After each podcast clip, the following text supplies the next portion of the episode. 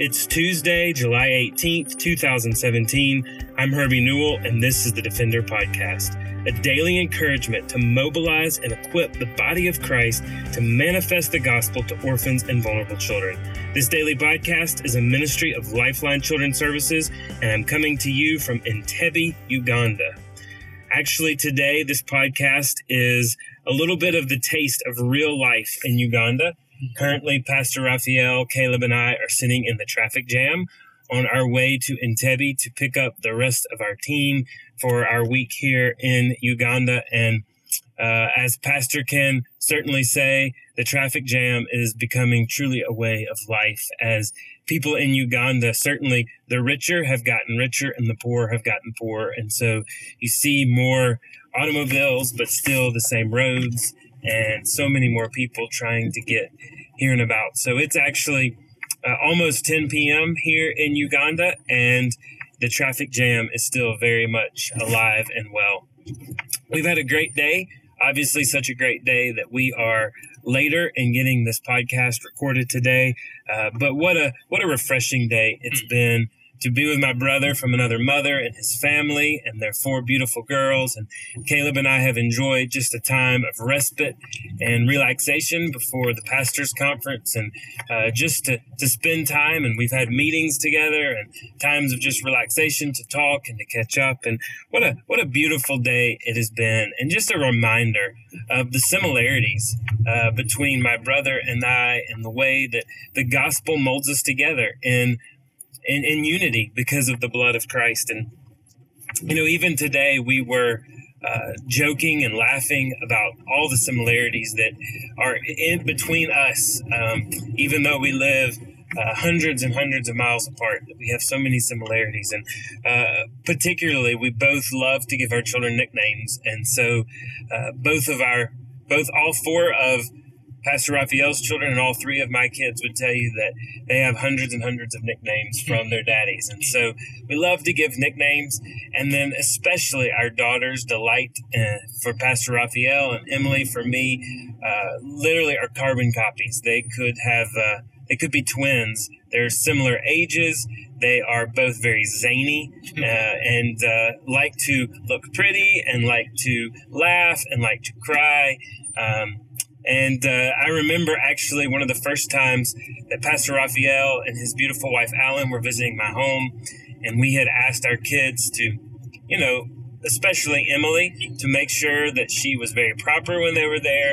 and Emily had had a, a, thing that she had going on where, for whatever reason, she would uh, come downstairs or come out of her room without any clothing on and we had told her this was not appropriate when we had guests. And so we had just had dinner one night, and Emily went up the stairs to go uh, put on her pajamas. And within probably 20 or 30 seconds, uh, definitely not long enough for her to put on her pajamas, she came back down. And not only to our uh, to our horrendous, uh, shocked pursuit was she naked, but she was draped in her robe, uh, her rug. And so she comes in the middle of the kitchen, drops the rug, and says, Look, I'm naked. And I thought for sure I had offended Pastor Raphael and Alan because my four year old daughter at the time was standing without a stitch of clothing in the middle of the kitchen. And I spin around, and instead of seeing horror on their face, they were laughing and telling me that they were afraid Delight was going to do the same thing when I had been in their home.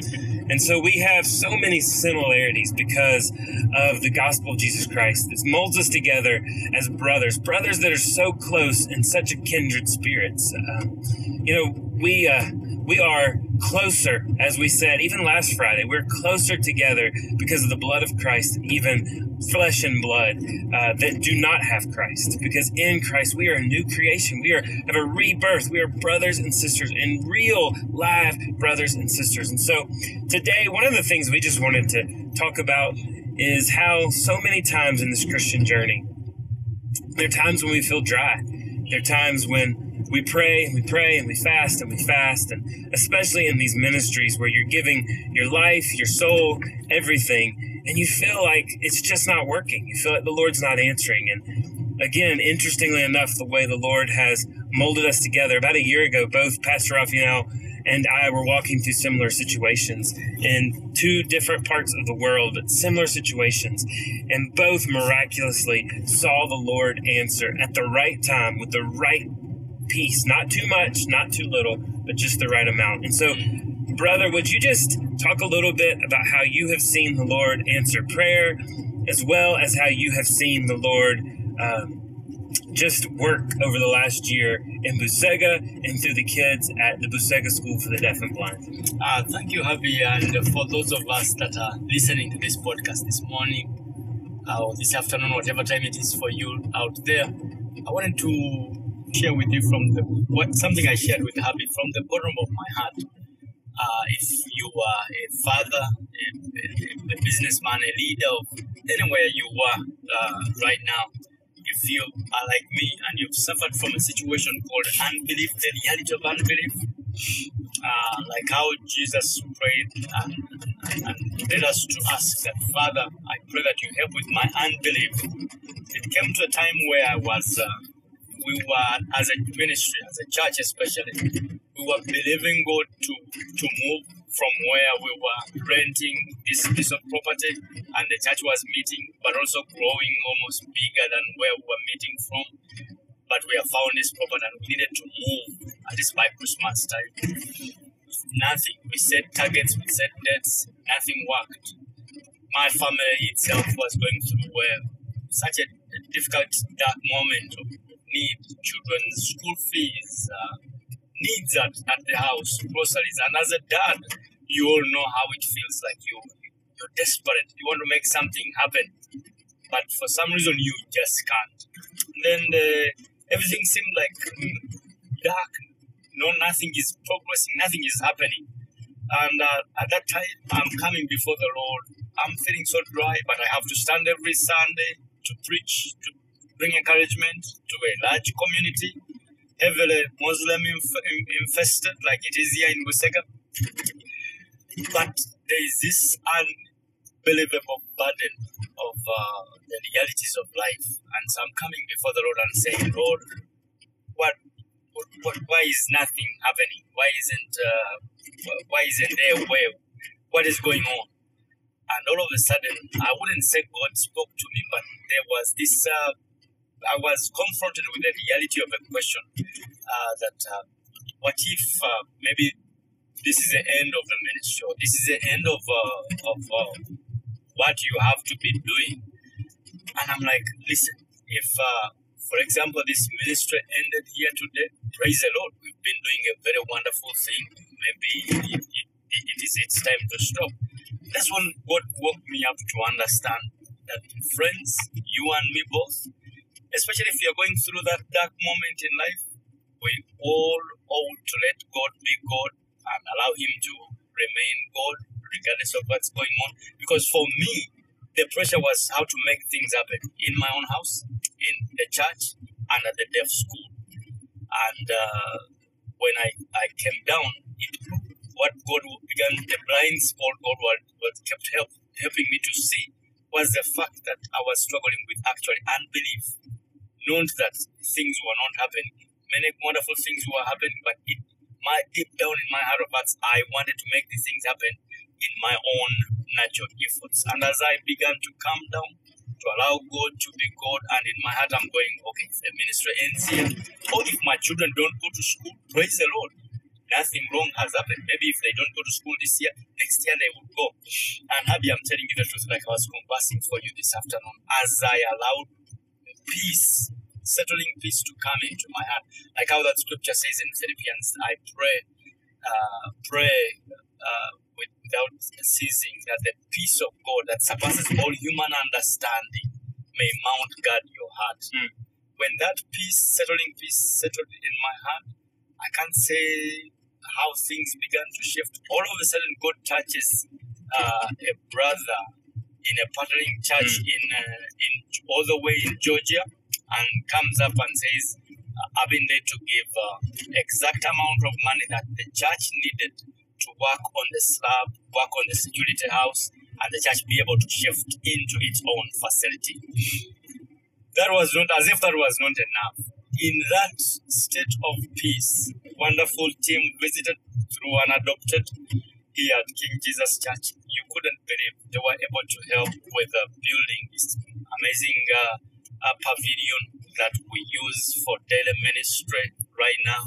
And the Sunday school children are able to meet from there, and the numbers of children that are being reached right now are increasing, increasing every day. I mean, in you're talking about without struggle, without trying to make it happen.